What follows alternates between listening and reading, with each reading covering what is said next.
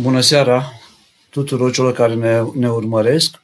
La rugămintea celor de la sectorul cultural din, de la Arhiepiscopia Iașilor, am acceptat în seara aceasta să fiu împreună cu dumneavoastră pentru o oră, timp în care să medităm la ce se întâmplă în perioada aceasta a postului mare, ce se întâmplă în această situație de criză uh, cauzată de coronavirus, de această pandemie care s-a întins pe pe întregul glob uh, pământesc. Se pare mai mult de 160 de țări sunt afectate uh, de această gripă COVID-19. În perioada aceasta suntem tentați să să fim nemulțumiți sau suntem nemulțumiți pentru că uh, nu mai putem merge la serviciu, o parte dintre noi nu ne mai putem întâlni, nu mai putem merge la biserică, cei care suntem apropiați de Dumnezeu și de biserică, nu avem acces la biserică, ne dorim să ne spovedim sau să ne împărtășim. Nu putem face acest lucru pentru că autoritățile au impus-o în această situație de necesitate reguli care sunt foarte aspre pentru a limita propagarea acestei gripe. Există și o un aspect pozitiv sau mai multe aspecte pozitive ale uh, perioadelor de criză, perioadelor negre din viața unui popor sau a umanității și uh, chiar dacă am trăit o nesiguranță a zilei de mâine, a ce se va mai întâmpla, ce va urma, uh, simt în același timp în inima mea și o, o șansă. Este și o perioadă binecuvântată, pentru că omul în perioada aceasta are timp să se întâlnească și cu el însuși, să și reevalueze viața, are timp să stea cu familia, are timp să facă curat în dulapuri, dar și în sufletul lui. Um, și um, mi-ar place să medităm, dacă s-ar putea să împreună, uh, în seara aceasta, la șansa pe care ne oferă uh, perioada aceasta, care era firesc o perioadă de uh, apostolii mare, în care omul se ducea poate mai des la biserică, se împărtășea mai des, a asistat la slujbele, cum a fost uh, săptămâna aceasta, ca, uh, slujba Denia Catista Maicii Domnului, canonul cel mare de miercuri seara, uh, slujbe la care nu mai poate fi, n-am putut fi prezent, credinciosul, dar pe care le-a putut asculta totuși de acasă. Au fost în, uh, m-am uitat puțin să vedem epidemiile care au fost uh, de-a lungul istoriei, cele care sunt cunoscute, pandemii, epidemii foarte mari care au dus la moartea milioane de oameni, am văzut în vremea lui Socrate, la Sparta și Atena, o, o ciumă care a decimat uh, cetățile. În vremea lui Justinian cel Mare, împăratul Justinian, care el însuși a suferit de ciumă pe la anul 400, 541, uh, epidemii care au dus la moartea milioane de oameni. Uh, ciuma bubonică, uh, am citit despre ea că a dus la moartea a, a milioane de oameni o treime sau spre jumătate din populația Europei, pe la 1347 a murit din, din cauza acestei uh, epidemii. Să ne ferească Dumnezeu de lucrurile acestea. Acum ne confruntăm și noi cu o epidemie uh, care nu este de, de neglijat. Suntem chemați să fim foarte atenți, să respectăm regulile impuse de Ministerul Sănătății și de Guvern, dar în același timp ce așteaptă Dumnezeu de la noi, ne întrebăm în perioada aceasta de criză, um, cum putem folosi această perioadă pentru progresul nostru duhovnicesc, pentru progresul nostru cultural, pentru îmbunătățirea relațiilor cu cei din uh, casele noastre, cu cei apropiați, cu care acum avem timp mai mult să stăm de vorbă, cum putem să ne folosim de această perioadă pentru a reevalua viața noastră, pentru a face curat, cum spuneam, nu numai prin case, prin dulapuri, pe supad, ci și în inima noastră. Zilele trecute vorbeam cu cineva care locuiește undeva la țară, spunea că se plictisește, că nu mai suportă să stea în casă, cu toate că stă la țară și are un petec de pământ în fața casei am văzut o nemulțumire foarte mare uh, cauzată de faptul că trebuie să stea izolată, că nu are voie să călătorească decât foarte puțin în jurul casei sau poate în sat. Mi se pare și o șansă foarte mare. Timpul acesta e un timp de grație în care avem ocazia să citim mai mult. Auzim oameni care spun, n-am timp, cât mi-aș dori să citesc și eu Noul Testament. Toată lumea vorbește despre Eminescu sau despre Dostoevski sau despre autorii mari, dar pur și simplu nu am timp să mă ocup de ei. Acum s-ar părea că avem puțin mai mult timp. Sunt oameni care nu am timp să-și facă rugăciunile de dimineață sau de seară. Acum ne putem, putem folosi acest timp pentru a ne disciplina viața. Putem în această perioadă să începem și noi să ne facem acele 15 minute de rugăciune de dimineață, 15 minute rugăciunea de seară pentru a ne pentru a dobândi obișnuința lucrurilor uh, frumoase din viața noastră pe care nu puteam să le începem altă dată. Putem să citim în fiecare dimineață un sfert de oră. Sunt amator de sport și sportul este binevenit în viața omului de astăzi care stă foarte mult la birou și în fața calculatorului. Se pot face câteva minute, 10 minute, un sfert de oră uh, de mișcare în fiecare dimineață sau seara. Uh, sunt lucruri pe care neavând timp altă dată să le să le facem. Acum, în perioada aceasta, le putem, uh, le putem uh, uh, face. Ne putem întâlni cu noi înșine, ne putem întâlni cu, cu o carte bună, putem urmări poate un documentar foarte bun. Sunt emisiuni foarte frumoase și foarte scurte cu mitropolitul Atanasie de Limasol. Am văzut câteva, am avut ocazia și eu zilele acestea să, să văd lucruri frumoase uh, la, pe, uh, pe YouTube. Uh, așa încât cred că și suntem chemați să vedem lucru pozitiv din, într-o perioadă grea, dintr-o perioadă mai tristă din, din uh, începutul acesta de secol și o perioadă tristă și la noi în țară. Se prevăd și crize economice, dar cu toate acestea să alegem ceea ce este folositor pentru viața noastră. Mă aduc aminte de uh, câteodată de basmul uh, Punguța cu doi bani, în care acel Cocoș Năzdrăvan a fost bătut, a fost fugărit de acasă și el uh, reușește din tot necazul pe care îl are să iasă cu un profit foarte mare, să întoarce cu o avere la stăpânul său acasă. Ne aducem aminte de istoria lui Iov, care a pătimit foarte mult, dar care a dat slavă lui Dumnezeu pentru toată suferința pe care a primit-o. În suferință se ascunde și o mare, o mare șansă în necaz se ascunde și o mare șansă. Ne gândim la viețile celor care au petrecut în perioada comunistă în temnițe, pe nedrept, pentru credință sau pentru, uh, pentru să spunem, principii uh, morale, de neam, la care au ținut foarte mult și uh, în închisoare l-au descoperit pe Dumnezeu, s-au descoperit pe ei înșiși și au făcut prietenii foarte, foarte puternice, uh, au învățat răbdarea, au învățat să se roage în închisoare. Părintele Stănulae spunea că el a învățat să se roage de-abia, cu adevărat, de-abia când a intrat în închisoare pe la 55 de ani.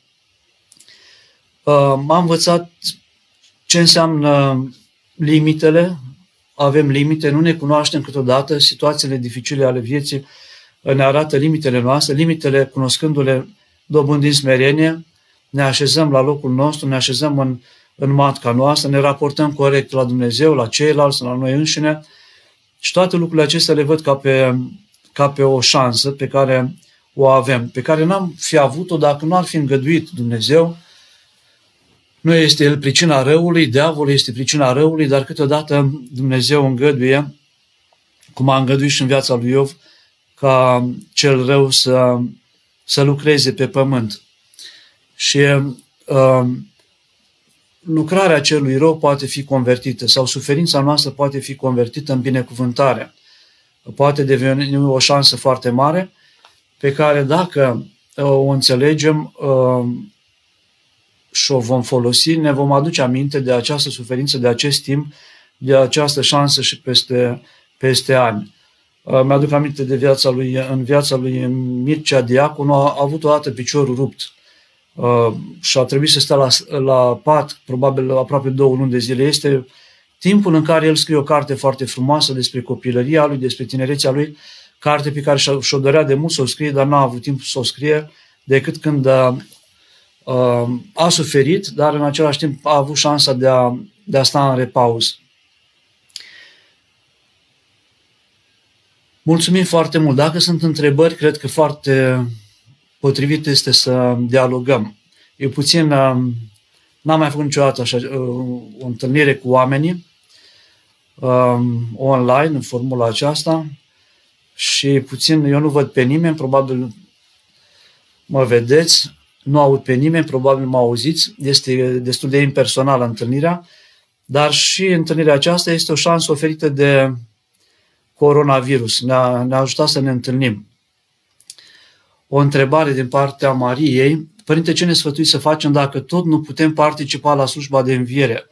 Putem să mergem măcar la cimitir, să punem lumânări la mormintele celor adormiți?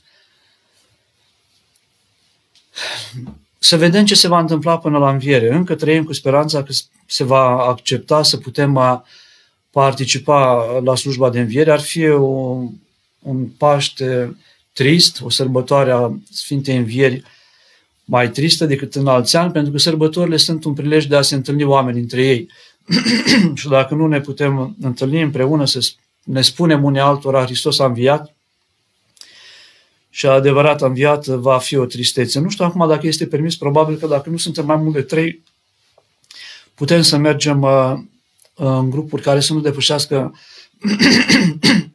numărul de trei, putem merge la cimitir dar acolo să nu ne întâlnim cu foarte mult și să fim, uh, să intrăm în atenția autorităților care nu permit să fim mai mulți de trei pe, sau nu știu, poate că dacă suntem din aceeași familie putem să fim și mai mulți.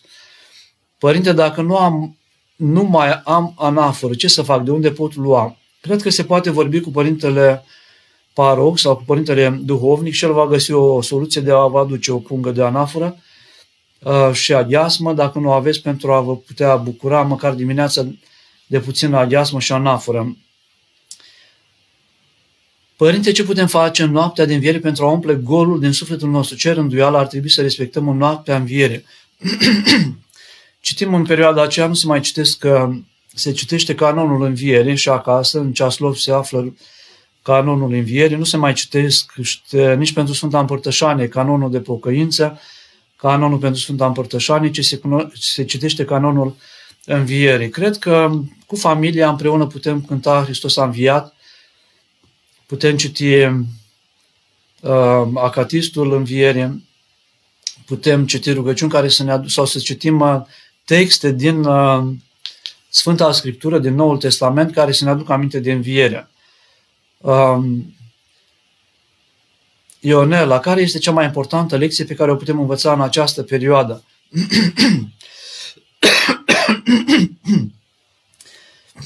nu știu, să ne gândim la faptul că viața noastră, uh, noi nu suntem stăpânii vieții noastre și că moartea poate fi foarte aproape de noi, uh, să învățăm să prețuim mai mult ca lecție, să prețuim mai mult biserica, spre exemplu, să prețuim mai mult oamenii, să prețuim mai mult duhovnicul, taina povedanii, taina, taina Sfintei Împărtășanii, pe care, de care nu mai avem acum parte cum aveam înainte și cum o să avem cu ajutorul lui Dumnezeu și după perioada aceasta. Um, e un moment de reflexie această criză. Stăm, observăm, sunt o mulțime de știri care se contrazic una pe alta, contradictorii, Există atâtea, tot felul de articole care spun, știți și dumneavoastră ce spun despre unele și despre altele, stăm, ne rugăm, așteptăm, nădăjduim, nu disperăm, profităm de timpul acesta, ne observăm și pe noi cum ne purtăm în perioada aceasta, cum ne comportăm în perioada aceasta, observăm și ce se întâmplă în jurul nostru, oamenii sunt mai agitați, puțin mai agitați, îngrijorați de ce va fi, Um, nemai mergând la serviciu, foarte probabil, dacă va mai dura mult lucrul acesta, se vor împuțina și banii, de aceea suntem îndemnați să fim mai chipzuiți în perioada aceasta, așa încât avem o mulțime de lucruri de, de învățat. Um, să învățăm să fim mai atenți cu ceea ce ne dăruiește Dumnezeu și să prețuim mai mult Părinte, credeți că această criză este o pedeapsă? Poate fi o pedagogie îngăduită de Dumnezeu. Dumnezeu nu este izvor al răului, dar poate fi pentru binele nostru. Câteodată omul pică în mândrie, crede că se poate descurca și fără Dumnezeu. vorbeam cu un părinte acum vreo oră, o oră jumătate, îmi spunea despre cineva care toată viața a fost împotriva lui Dumnezeu. Uh, a glumit, a făcut uh, aprecieri care nu se cuvin, câteodată vedeți, vedem și pe internet oamenii în ce se scrie acolo părăsesc și minimul bun simț, vorbesc foarte urât, așa ceva nu se face. Și făcea și domnul acesta parte dintr-o categorie de oameni care disprețuia biserica, preotul era ceva aproape, nu știu cum să zic, cum spunea cineva, un fel de clov pentru el, de care râdea, dar pe patul de moarte s-a, s-a reîntors la Dumnezeu și a, a regretat toată atitudinea lui. A ajutat de sora lui, a întâlnit un preot care pe patul de moarte l-a, l-a ajutat să înțeleagă că Dumnezeu în viața noastră este foarte important și fără El viața noastră de acum și viața de după este viața este o absurditate. Este o se sfârșește cu întunericul, se sfârșește cu marele nimic. Dacă omul nu crede în Dumnezeu, nu are n-are nicio șansă nici să trăiască frumos în viața aceasta și nici să se bucure de ceea ce ne oferă Dumnezeu după viața aceasta, pentru că nu există moarte. În ortodoxie nu există moarte, ci doar o trecere. Văd, Maria, văd că mulți sunt revoltați că sunt bisericile închise, deși se știe motivul, uh, dar mă întreb, cei credincioși l-au lăsat pe Dumnezeu în biserică sau îl au în suflet? Da, este... Uh, nu trebuie să ne înfricoșăm. Am găsit în istorie că la 1828 a fost o ciumă foarte mare la, în țara românească, dar București a fost uh, victima unei ciume foarte puternice, care a ținut câteva luni de zile, au murit mii de oameni, uh, Basarabia la fel a fost cuprinsă de ciumă și bisericile au fost uh, închise în perioada aceea, pentru două luni de zile au fost închise. Să știți că um, dacă citim în istorie o să vedem că se închideau, nu mai mergea lumea la biserică, așa era de greu și de dificil, încât oamenii se fereau unii de alții, se temeau și cei din aceeași familie. Dacă cineva prezenta simptome de tifos sau de ciumă sau de malarie, ceilalți se fereau de el, câteodată l lungau din casa lor. Și în condițiile acelea, bisericile nu mai erau funcționale. Unele dintre ele deveneau spitale. Acolo se adăposteau cei bolnavi de, de ciumă sau de malarie sau de tifos exantematic, cum s-a întâmplat în primul război mondial, um, au murit, mureau la Iași, pentru că s-a mutat capitala la Iași, 500 de oameni pe zi de, de ciumă, aici în Iași. Nu mai, erau, nu mai era lemn pentru sicrie. Între cei care au murit de ciumă a murit și copilul regelui Ferdinand și al regiunii Maria, Mircea, care avea patru ani de zile, aproape patru ani de zile. Um, lucrurile s-au întâmplat, bisericile nu au fost pentru prima dată acum închise sau uh, că se mai pot închina, am înțeles, oamenii, uh, nu se poate merge la slujbă, dar catedrala este deschisă, mai sunt anumite biserici deschise și dacă se intră câte unul, se mai pot închina oamenii. Am văzut oameni care stau în afara bisericii și ating biserica sau se închină la troițe. Lucrul acesta e îmbucurător, pentru că oamenii îl doresc, au dor de Dumnezeu. Dar nu trebuie să fim revoltați, acceptăm ceea ce ne este, uh, ce ne este dat Dumnezeu este în inima noastră, facem biserică din inima noastră, din sufletul nostru, din casa noastră și mergem mai departe, așteptăm pe Domnul. Putem cânta prohodul acasă împreună cu familia? Bineînțeles că se poate cânta prohodul acasă împreună cu familia. Andreea, ce cărți sau ce părinți ne putem să recomanda să citim în această vreme? Eu aș recomanda să se citească Noul Testament. O mare majoritate a românilor nu au citit niciodată Noul Testament de la un capăt la celălalt. Un, o statistică de la București ne spune că doar 3% dintre români au citit Noul Testament integral. 97% dintre români mor fără să fi citit o singură dată Noul Testament. Uh, pe portalul Doxologie, acum cât jumătate de ani, s-a postat acolo cât durează să se citească fiecare carte din Noul Testament. Noul Testament în întregime se citește în 16 ore, 17 ore. Oamenii nu găsesc timp pentru aceste 17 ore pentru a citi, cum spune Sfântul Ioan Gură de Aur, scrisoare de dragoste a lui Dumnezeu către oameni. Acum poate că avem timpul, răgazul necesar oferit de Dumnezeu, îngăduit de Dumnezeu pentru a citi și Noul Testament. Citiți Pelerinul Rus, este o carte foarte frumoasă, se citește într-o singură zi dacă uh, avem timpul necesar, în 8 ore, o carte care ne învață să ne rugăm. Dar într-un capitol acolo, capitolul 5, dacă nu mă înșel, are șapte capitole, șapte cărți în aceeași carte, în Pelerinul Rus, ne învață cum să ne spovedim. Foarte important să învățăm să ne spovedim, să dialogăm. Oamenii merg la spovedit, dar nu se îndreaptă foarte tare, viața lor nu dobândește bucurie, ceva nu a fost bine făcut la spovedanie, nu ai cum dacă te spovedești și e sincer cu tine să nu te, să nu te îndrepți, să nu se schimbe viața, să nu devii pentru ceilalți izvor de speranță, de bucurie, de binecuvântare.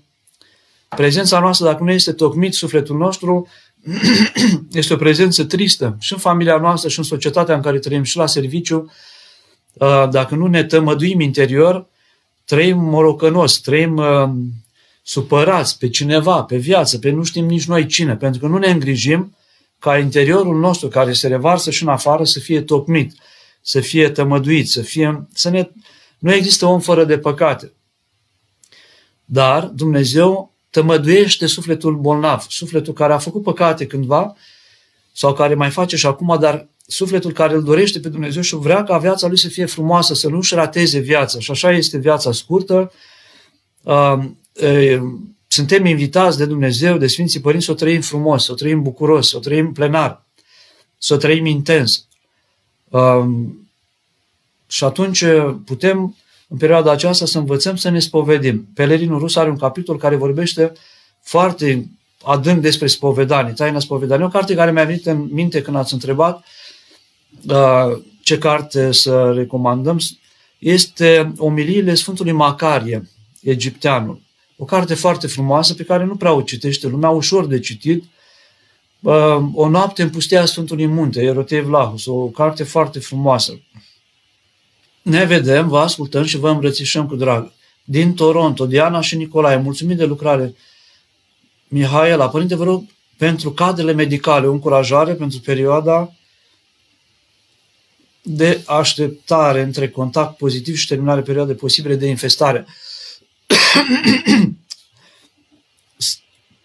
Metaforic sau dintr-un anumit punct de vedere, așa cum sunt soldații pe câmpul de luptă în perioada de război, Uh, medice, asistentele și infirmierile, infirmierii în perioada aceasta sunt într-un război.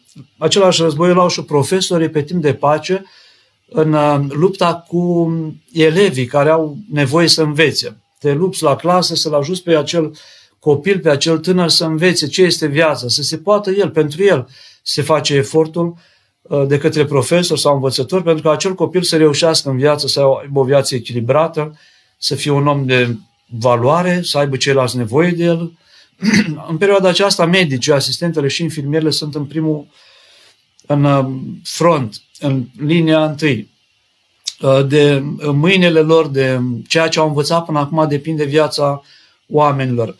Uh, suntem aproape de medici, suntem aproape de infirmieri, de asistente, ne rugăm pentru ei, avem ectenii la liturghie, chiar dacă nu mai suntem atât de auziți, am așezat la ectenia mare și la ectenia întreită, am așezat uh, cereri de rugăciune pentru medici. Avem și o rugăciune care a fost stabilită pentru fiecare parohie de către Părintele Patriar, pe care o citim la finalul Sfintei Liturghii și în care ne aducem aminte de medici, de infirmieri și de asistente. o să treacă și aceasta. Cu ajutorul Dumnezeu va trece și, a, și această încercare a noastră. Doamna cadru medical, nu știu exact, sunteți medic sau asistent sau infirmier, dar uh, suntem alături de dumneavoastră să îndrăzniți să ne cereți ajutorul, să cereți ajutorul bisericii când este nevoie, ca să ne arătăm că suntem aproape de dumneavoastră și în fapt, nu doar în rugăciune și în cuvinte. Uh, fiecare om e echipa lui Dumnezeu. Încă un gând pe care vi zic. Când aveți grijă de un om, poate să fie sărac, poate să fie un om care nu e bine îmbrăcat, de fapt aveți uh, grijă de un Dumnezeu cu de mic, un sfânt, un potențial sfânt, un, un om pe care îl iubește foarte mult Dumnezeu. Și mâinile medicului și mâinile asistentului devin mâinile lui Dumnezeu în lucrarea aceasta de vindecare. Să aveți conștiința că sunteți mâinile uh, lui Dumnezeu în această perioadă.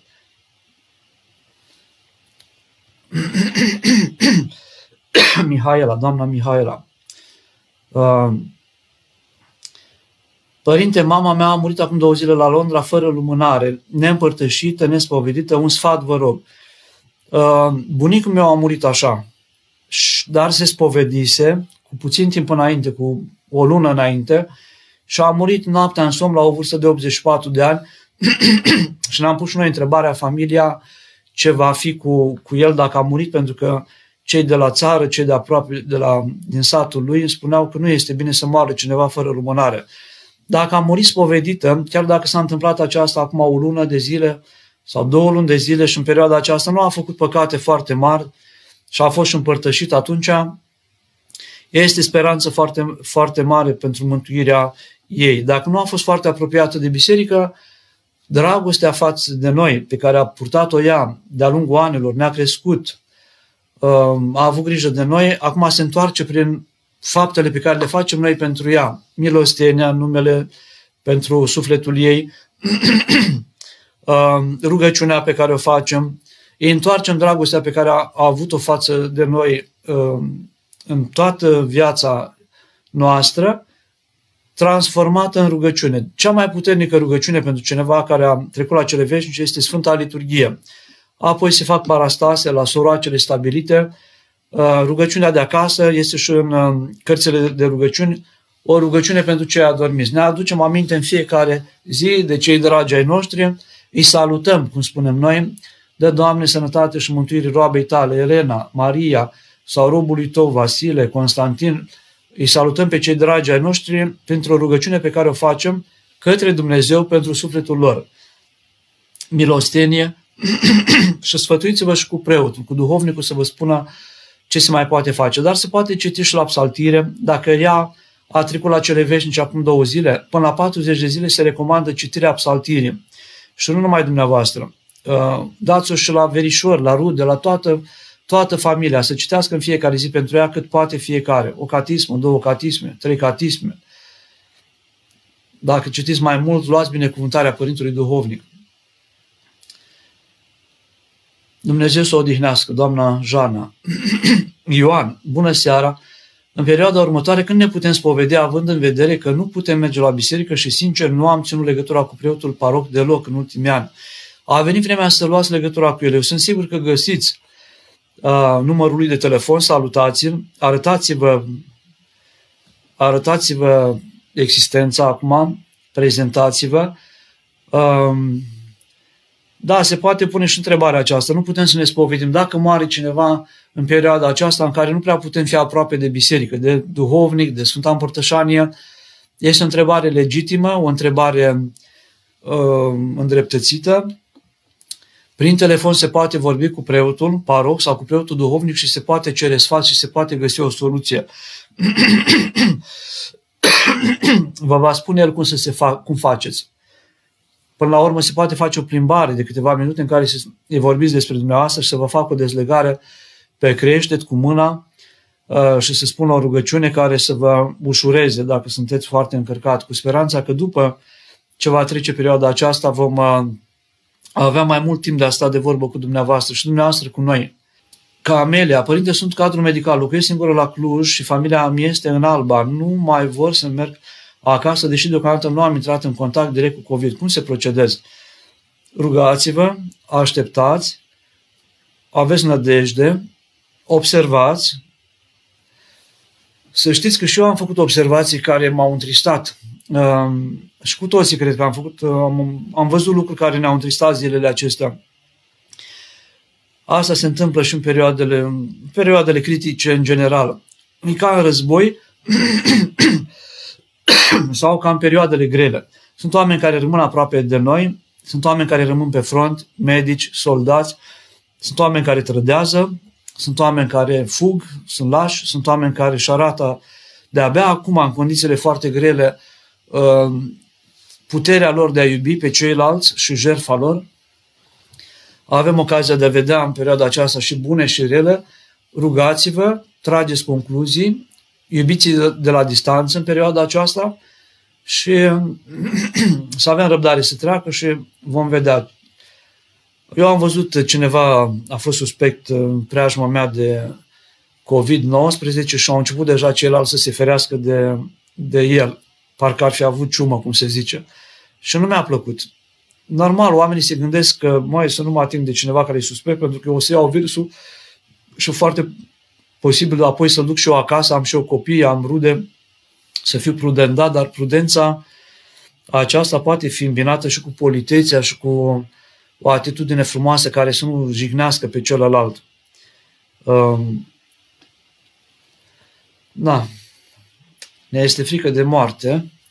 E bine să fim prudenți, e bine să fim atenți, mai ales pentru ceilalți, pentru a nu duce boala la ceilalți care încă care sunt sănătoși și care probabil că unii dintre noi poate am dus boala dintr-o parte în altă, o să vedem la judecată greșelile pe care le-am făcut acum din lipsă de prudență și de înțelepciune. Sunt unii care poartă virusul și ei sunt rezistenți la virus, nu au simptome, dar uh, se poate să transfere dintr-o parte în alta virusul acesta fără să-și dea seama. De aceea să fim atenți și să fim prudenți. Un sfat bun pentru farmaciști în aceste zile. O cunoștință de mea farmacist a fost la Botoșane, a, este acum la spital la ea și a fost uh, diagnosticată cu COVID-19 și este într-o stare destul de gravă. Și farmaciști riscă foarte mult stând în farmacie și intrând în contact cu, cu oamenii care, unii dintre ei sunt și ei purtători, de, purtători acestui virus. Uh, ne rugăm la Dumnezeu să ne acopere. Să știți că nu ne putem 100% feri noi de acest virus. Am înțeles că poți trece pe stradă și a trecut cineva înainte cu, știu eu, 10 minute, 20 de minute și se poate lua virusul din aer. Și nu putem noi nici prevedea cine a trecut pe acolo sau tot Dumnezeu este Cel care ne păzește și ne apără. Poate fi spovedanie telefonică și rugăciuni de dezlegare telefonice. Deocamdată eu nu mă deschid spre așa ceva. Poate fi sfat duhovnicesc prin telefon. Um, cred, au fost situații în perioada comunistă povestea în alt preasfințitul Părinte Mitropolit Vartolomeu Anania, se spovedeau prin limbajul morsei la țeava de la calorifer sau prin perete, bătând în perete.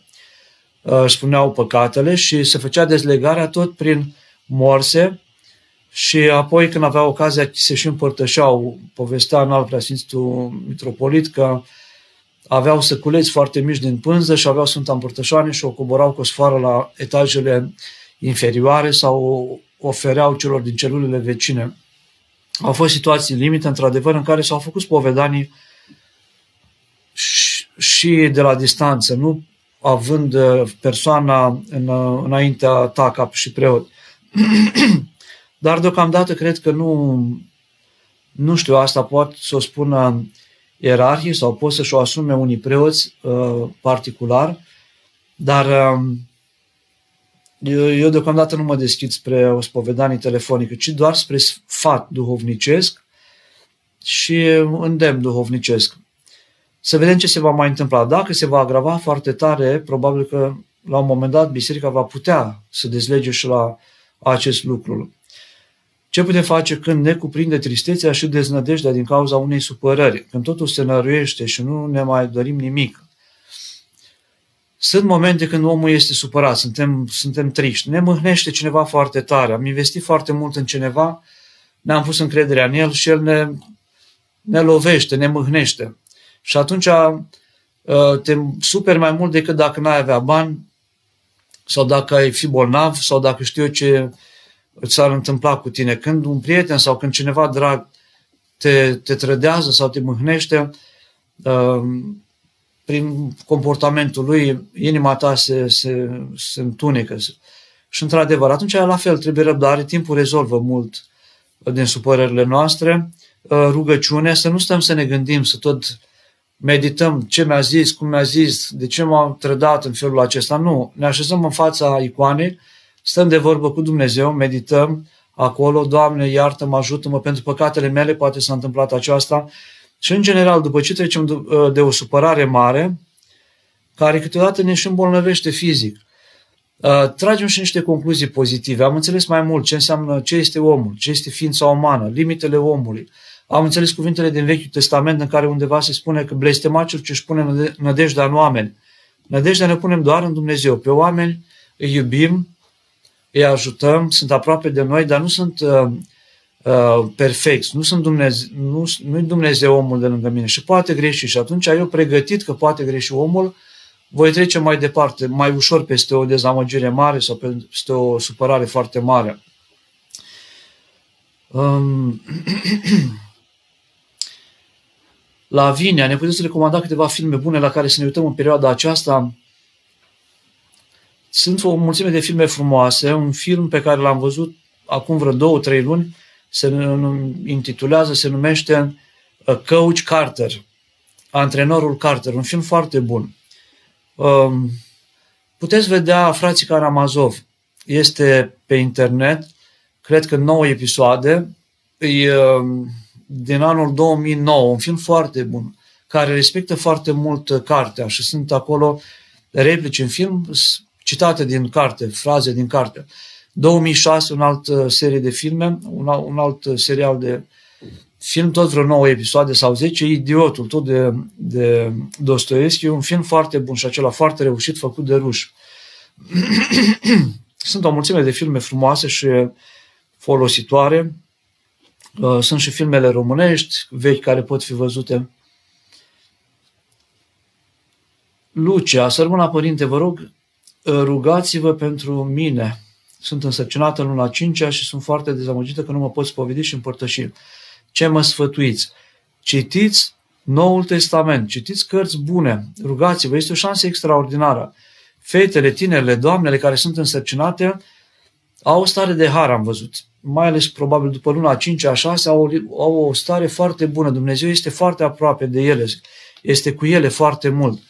Și stare de sarcină poate fi convertită sau poate fi folosită perioada aceea pentru a ne apropia de Dumnezeu pentru a vă apropia, cele care sunteți însărcinate. Deci este un timp foarte bun. Uh, va trece lucrul acesta, sunați duhovnicul, vorbiți puțin cu el să vă dea un sfat și el legat de spovedanie și Sfânta Împărtășanie. Uh, folosiți-vă de timpul acesta. O femeie însărcinată este o binecuvântare pentru societate, pentru familia ei, pentru biserica din care face parte.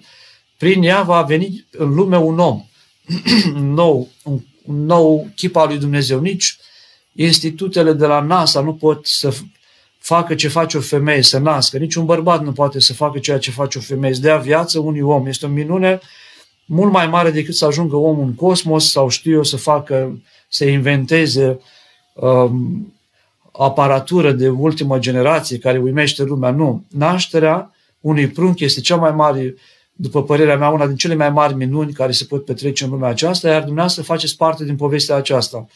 Aduceți la viață o minune. Faceți o minune. Prin, na- prin uh, nașterea unui prunc facem minuni. Georgiana, eu lucrez de acasă, slavă Domnului că am această șansă. Văd cum tot îmi fură timpul și energia. Așa că bucurați-vă de timp și de rugăciune. Foarte multă lume pierde timpul. Nu știm, nu avem... Uh, nu, nu știu, nu suntem pregătiți să folosim bine timpul. Nu suntem pregătiți să ne întâlnim cu oameni.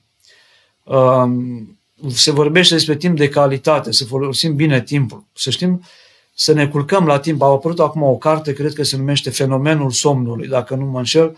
Am citit puțin din ea, adică vreo 100 de pagini.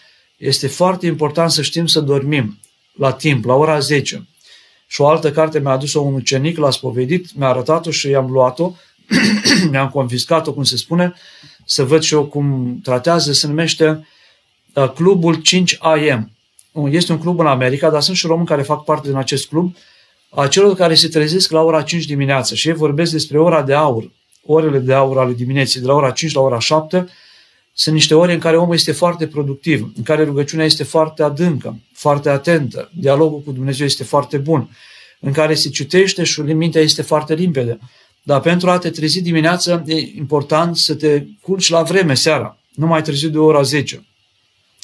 Și atunci timpul nostru capătă o altă calitate. Vă imaginați un om care și-a făcut rugăciune de dimineață, a citit jumătate de oră, poate face și puțină mișcare, um, și organizează ziua, el pleacă în ziua respectivă cu o, o acumulare de gânduri, de energie, cu o acumulare de har. Sufletul este uh, bucuros pentru că s-a hrănit. Noi vorbim despre micul dejun și cina duhovnicească. Dacă nu ți-ai luat micul dejun dimineața, nu ți-ai făcut rugăciune de dimineață, mergi, cum spune Eminescu, într-o poezie de-a lui, schelete călătoare. Ne plimbăm prin oraș, dar noi suntem, uh, din punct de vedere spiritual, uh, foarte săraci.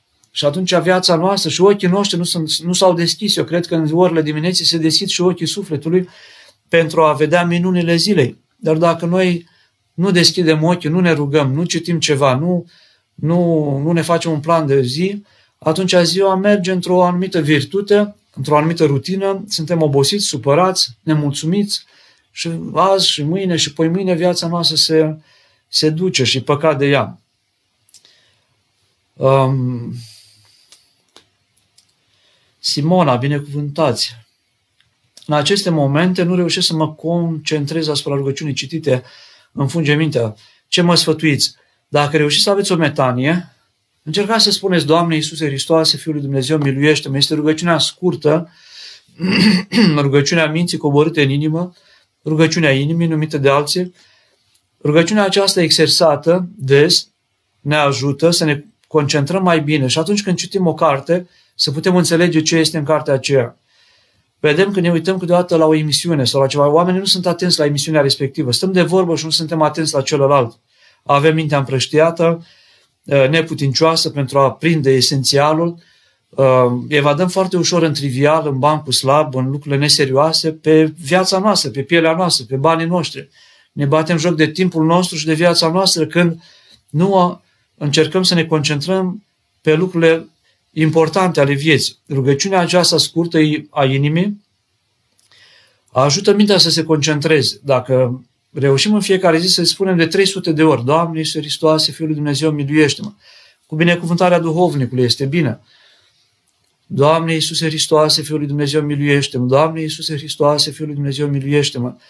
Atunci mintea noastră se, se organizează, se ordonează.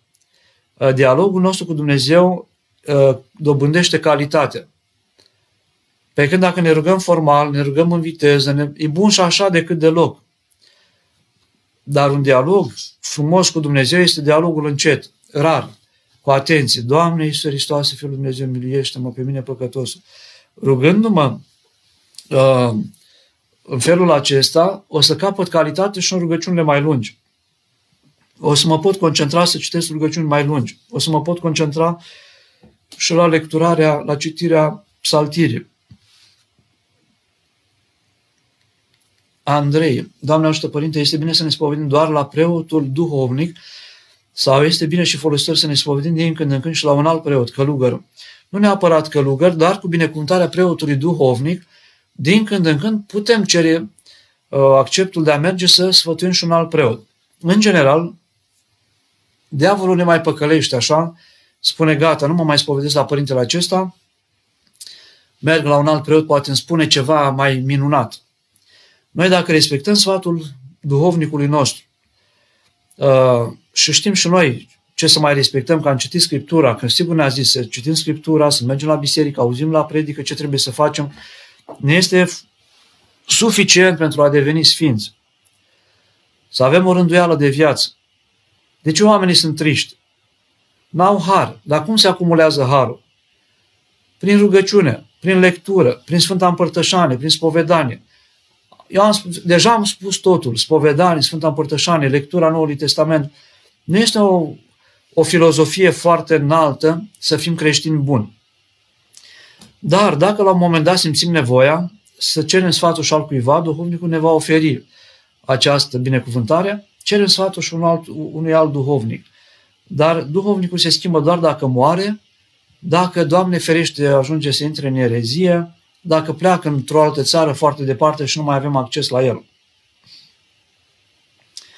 Omul care schimbă des duhovnicul este ca cel care plantează un copac și după jumătate de an îl desrădăcinează și îl plantează în altă parte, după aia îl duce în altă parte. Dacă nu suntem foarte sinceri, l-a spovedit, dar nu la față de preot, ne față de Dumnezeu și față de noi, nu avem folos în spovedanie foarte mare. Iar sinceritatea aceasta se exersează. Cum îmi exprim eu mie prin cuvinte un gând de răutate, de mânie, de invidie, de desfrânare? Cum mă eliberez eu? Mă eliberez de mine însumi, de, pat, de omul vechi, viața mea se înnoiește, se luminează, se schimbă. Schimbându-se viața mea, devenind eu mai luminos și mai puternic, îi pot ajuta și pe cei din jurul meu. Vrei să-ți ajuți copiii? Spovedește-te tu primul. Devenind tu un om echilibrat, un om puternic, un om așezat, un om credincios și atunci copiii tăi și fără predici multe îți vor urma, să zicem, exemplu, nu nici măcar sfatul. Te vor vedea cum te comporți. Cea mai bună educație a copiilor este exemplul nostru personal. Robert, părinte, simt nevoia să-mi eliberez sufletul prin spovedanie, dar este rușine. Ce să fac? Aveam o profesoară de română prin clasa 7 8 și spuneam, sunt grele cărțile pe care ne le da să le citim la școală, nu mai știu, poate Răscoala, Ion de Rebreanu, cărțile recomandate. Și ne spunea, citiți cărți mai ușoare prima dată până când vă exersați.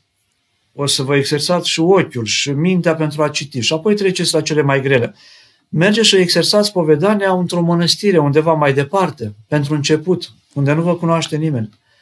Și apoi, dacă asta vă ajută, veniți și vă spovediți apoi. Să știți că duhovnicii au, au auzit lucruri foarte multe și foarte grave la mii de oameni și nu se sperie, nu putem să spovedim ceva ce nu prea au auzit ei, că le-au cam auzit de la Doamne ferește și de la crimă și de la avorturi și de la păcate urâte de desfrânare și de la furturi și așa mai departe.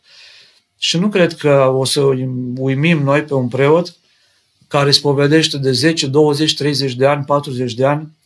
Ă, rușinea aceasta poate să fie și reflexia unei mândrii.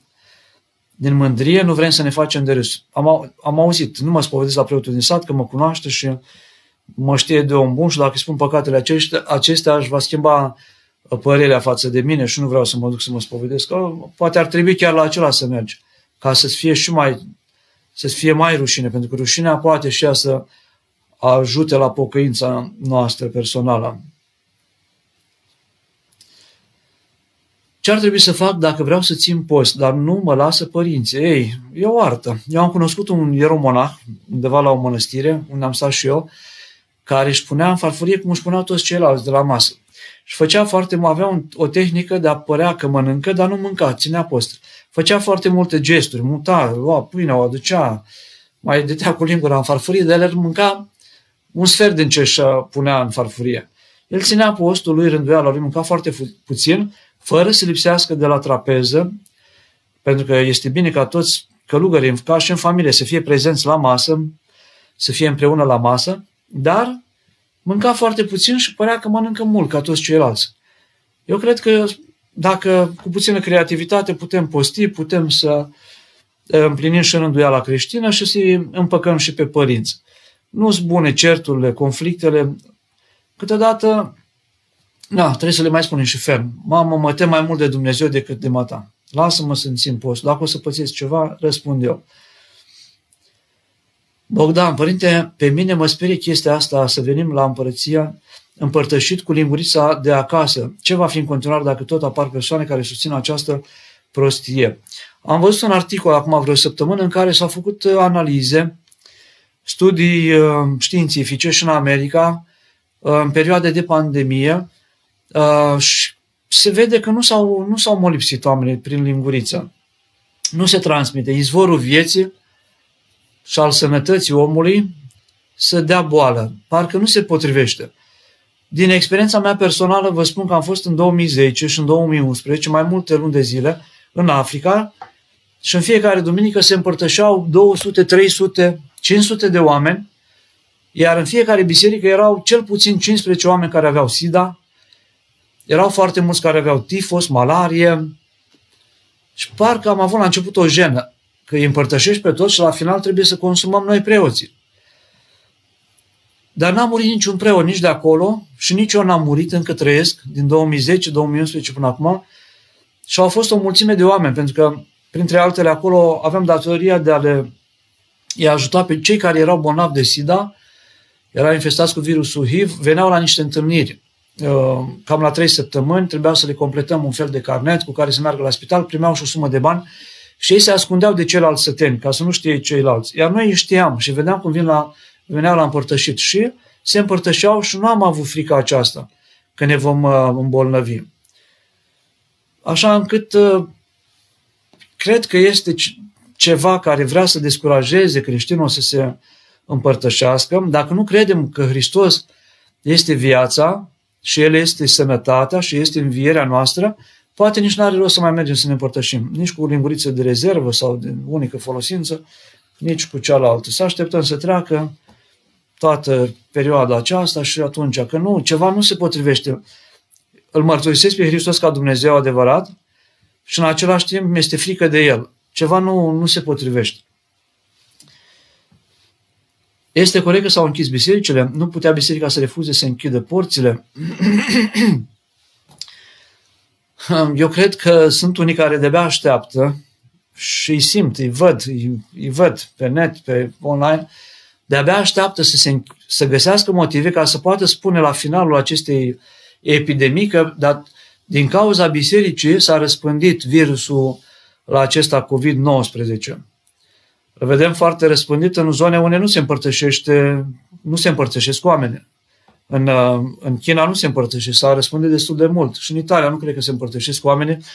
Uh, ei nici nu folosesc lingurița, așa am văzut că erau aproape 12.000 de, de victime ale acestei gripe. Și nu, nu e bine să dăm prilejul celor răuvoitori. Uh, cred că Dumnezeu are grijă de noi, chiar dacă s-a întâmplat în perioada aceasta să fim nevoiți să respectăm uh, ordonanțele date de guvern uh, și să închidem bisericile, dar nu sunt închise doar la slujbe, sunt închise, oamenii se pot închina uh, peste zi, dar să nu intre mai mult de trei în biserică, să se închină. Uh, nu știu dacă este corect sau nu este corect, este o aplicare a unei legi care s-a dat de către Guvernul României și în perioada aceasta punem cu toții, uh, stăm umăr lângă umăr pentru a depăși situația aceasta de criză. Și eu cred că nu este sfârșitul lumii. Dacă vom sta o lună de zile, poate vom învăța mai mult ce înseamnă biserica pentru noi. Remus, părinte, ce sfat îmi puteți da pentru a ajunge să mă pot vedea ca fiind cu adevărat cel din dintre păcătoși? Cel care se cunoaște pe sine, dacă ajungem să ne cunoaștem pe noi, realizăm încet, încet cât suntem de păcătoși. Cu cât realizăm mai mult că suntem păcătoși, avem conștiința păcatului, cu atâta Dumnezeu spală păcatul și ne putem apropia mai mult de, de, de Dumnezeu. Este o întâmplare în mântuirea păcătoșilor. Am citit-o în 90, chiar imediat după Revoluție au apărut cărțile și am luat și am citit cărți atunci multe. Un uh, șef șeful unei bande de tâlhari de prin Egipt s-a dus la o mănăstire și a căutat un preot să se spovedească pentru că făcuse foarte multe rele. Și a spus, părinte, vreau să rămân aici cu, cu sfinția voastră să mă pocăiesc. Și, părinte, și spune, începe să se spovedească. Era în genunchi în fața lui și se spovedea. Am dat foc la sate, am omorât oameni, am omorât femei. Și părintele l-a ascultat și spune, dacă rămânem aici cu ajutorul Dumnezeu în 30 de ani, ne vom pocăi și te vei mântui și tu și ne vom mântui amândoi. Părinte, poate n-ai înțeles bine, am omorât copii, am omorât femei însărcinate, am dat foc la biserici și plângea. Și părintele îi spune, cred că în 15 ani, dacă rămânem aici împreună, o să ne pocăim și Dumnezeu va avea milă de noi. Și a început să continue cu toate relele pe care le-a făcut. Și duhovnicul îi spunea, eu cred că în 5 ani de zile, dacă stăm să ne pocăim, să ne plângem păcatele, uh, vom reuși să ne mântuim.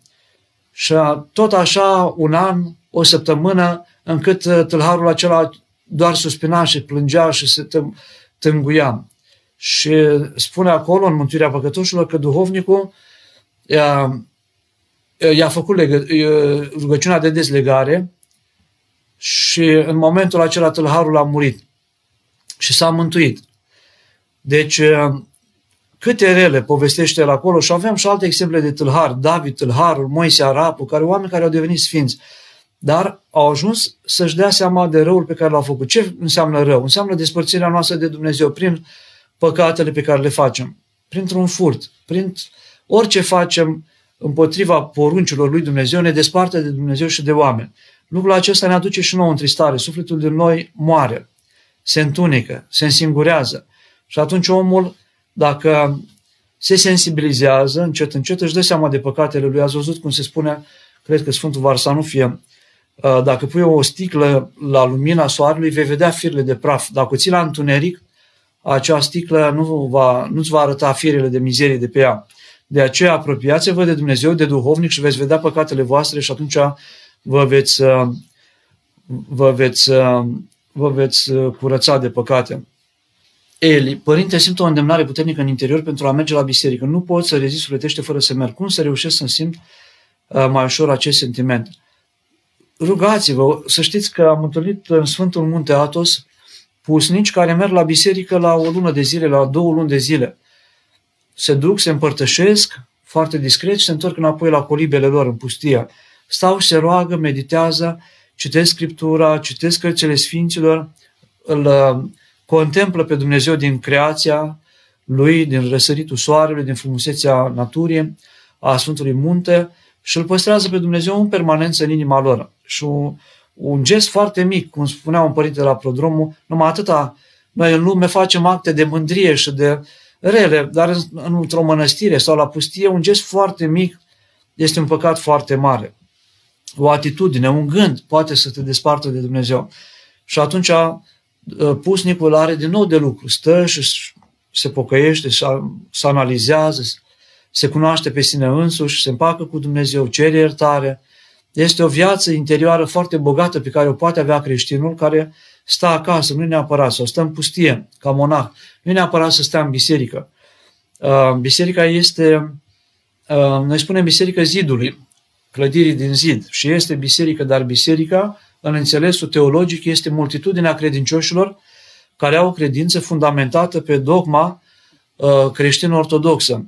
Deci, uh, noi suntem biserica, oamenii, multitudinea credincioșilor care iubim pe Dumnezeu, care îl avem în mijlocul nostru pe Hristos, cel răstignit și înviat. Și eu dacă stau acasă, fac din casa mea biserică, dau cu tămâie, tămâiez dimineața, apoi iau o gheasmă mare dacă am în perioada aceasta.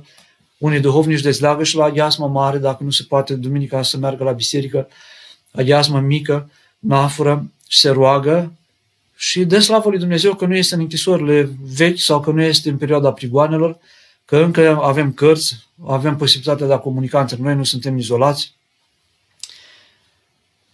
Dacă alăptezi, Ionela, este păcat să mănânc lactate, duhovnicul poate dezlega la aceasta dacă el consideră că sunteți slăbită sunt uh, oameni care sunt bolnavi în perioada postului, nu pot ține postul cu acrivie și atunci duhovnicul lor hotărăște la ce să uh, deslege uh, pentru a se întări trupește. Și pentru dumneavoastră, la fel, duhovnicul vă poate zice, uh, sunt unii duhovnici care spun, uh, dacă chiar ești bolnav foarte aspru, postește doar miercurea și vinerea, fără lapte, fără, uh, fără carne, fără lapte, fără ouă, iar în timpul săptămânii mănâncă puțină brânză. Dar asta numai duhovnicul vă poate spune personal. Claudiu, Doamne ajută, cum am putea încerca să punem început bun pentru, pe calea pocăinței și să ne căim cu adevărat pentru păcatele făcute, mai ales dacă suntem stăpâniți de patimi mari, care sunt considerate o a doua fire. Da, omul uh, trăie mult în păcate, se înstrăinează de el și încearcă să, să devină un om nou și să uite de omul vechi. Dar omul vechi Uh, câteodată revine în el când se luptă cu el, sau dacă nici nu a cunoscut omul nou, el rămâne într-un omul păcătos, în starea de, de păcat. Și am întâlnit oameni care nu sunt mulțumiți de ei, bucuroși de ei, sunt dominați de patim, sunt, um, voința lor este anulată, sunt oameni care sunt ca și demonizați, au o voință străină care uh, lucrează în ei, prin patim. Spovedanie mai deasă, sinceritate mai multă, înstrăinarea de locurile unde se păcătuiește, îndepărtează de oameni și de locurile care te îndeamnă la păcat. Dar spovedania mai da, să găsește duhovnicul care să te, să te ajute să te eliberezi de tine însuți, de omul vechi. Sărmâna Părinte, sunt în Anglia și nu m-am împărtășit de la Crăciun. Nu m-am, pentru că mă oprit duhovnicul din cauza unui păcat și acum părintele nu poate merge decât în cazuri de deces acasă la credincios. Ce mă sfătuiți? Să știți că ne rugăm și, la, și pentru lucrul acesta. Doamne, ajută-ne să nu murim în perioada aceasta când uh, nu putem să fim aproape de preoți și nu ne putem împărtăși mai uh, des. Uh, să așteptăm pe Domnul, cum spune psalmul, cred că psalmul 26 la final. Așteaptă pe Domnul, îmbărbătează-te, roagă-te, pocăiește-te și așteptăm să treacă perioada aceasta. Și data viitoare, când avem ocazia să ne împărtășim, să folosim mai, mai bine uh, oportunitatea de a ne putea spovedi și împărtășim. Părinte, vă salut din Hamburg, uh, bucurie cristian. Andreea, să rămână, ce părere aveți despre o relație între o persoană ortodoxă și una catolică? Vă mulțumesc. Probabil că nu există canoane, spunea cineva, în iubire, dar m-aș bucura ca cei doi care se căsătoresc să fie amândoi ortodoxi. Există o singură rezervă sau jenă pe care eu o am. Am văzut catolic și ortodoxă căsătoriți sau invers, o fată catolică și un băiat ortodox căsătoriți, care duminica s-au dus unul la Biserica Ortodoxă să se împărtășească și celălalt la Biserica Romano-Catolică să se împărtășească sau la slujbe, dacă nu s-au împărtășit. Și mi s-a părut că ceva nu e în ordine, nu e, nu e ok. Adică noi ne unim prin taina cununiei în Hristos, care este unul, Domn, Iisus Hristos, dar ne împărtășim diferit. Ceva nu merge. De aceea, încercați, cereți ajutorul lui Dumnezeu ca să vă căsătoriți cu un ortodox sau cu o ortodoxă dacă sunteți uh, un băiat. În condițiile uh, în care s-au căsătorit oamenii, tot așa, duhovnicul lor hotărăște cum, uh, cum să fie. Um, mai sunt aici o întrebare. Deci, na, dacă trece la ortodox, ne bucurăm foarte mult. Părinte, foarte mulți tineri consideră voluntariatul în această perioadă ca fiind nebunie și ignoranță față de lege. Cum putem să le explicăm că nu este așa? Zilele acestea am avut mai multe discuții despre voluntariat. Voluntariatul este un eroism și el un act de, de curaj. Voluntarii să fie prudenți, să fie atenți, să nu să elimine pe cât posibil a se infesta și cu acest virus.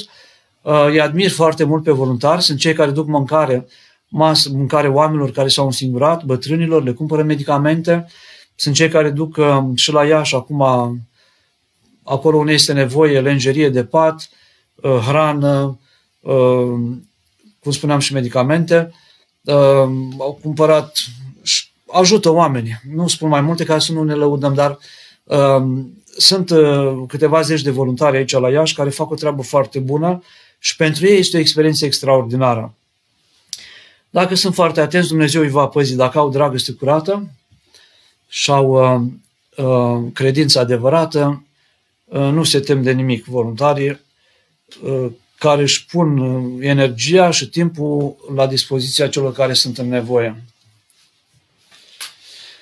Un salut de la românii din Emiratele Arabe. Dumnezeu să vă binecuvinteze și să vă să vă aducă acasă la momentul respectiv pe toți sănătoși și la momentul potrivit pentru a fi, a fi mai uniți aici așa acasă. Dar și acolo unde sunteți, Doamne ajută să fiți. Registrarea va fi postată și pe Spot, Spotify. Spotify. Nu știu ce este aceasta. Vă transmit aceasta dacă cineva vrea să vadă înregistrarea pe Spotify. N-am mai, n-am mai întâlnit cuvântul acesta. Mulțumim foarte mult pentru răbdarea de a fi împreună în seara aceasta și iertare pentru incongruențe, pentru nepotriviri, poate am greșit pe undeva. Dumnezeu să vă ajute să vă binecuvinteze și să, să profităm de perioada aceasta. Poate ne și unește perioada aceasta mai mult și vom rămâne după criza aceasta mai uniți. Bucurie și Doamne ajută!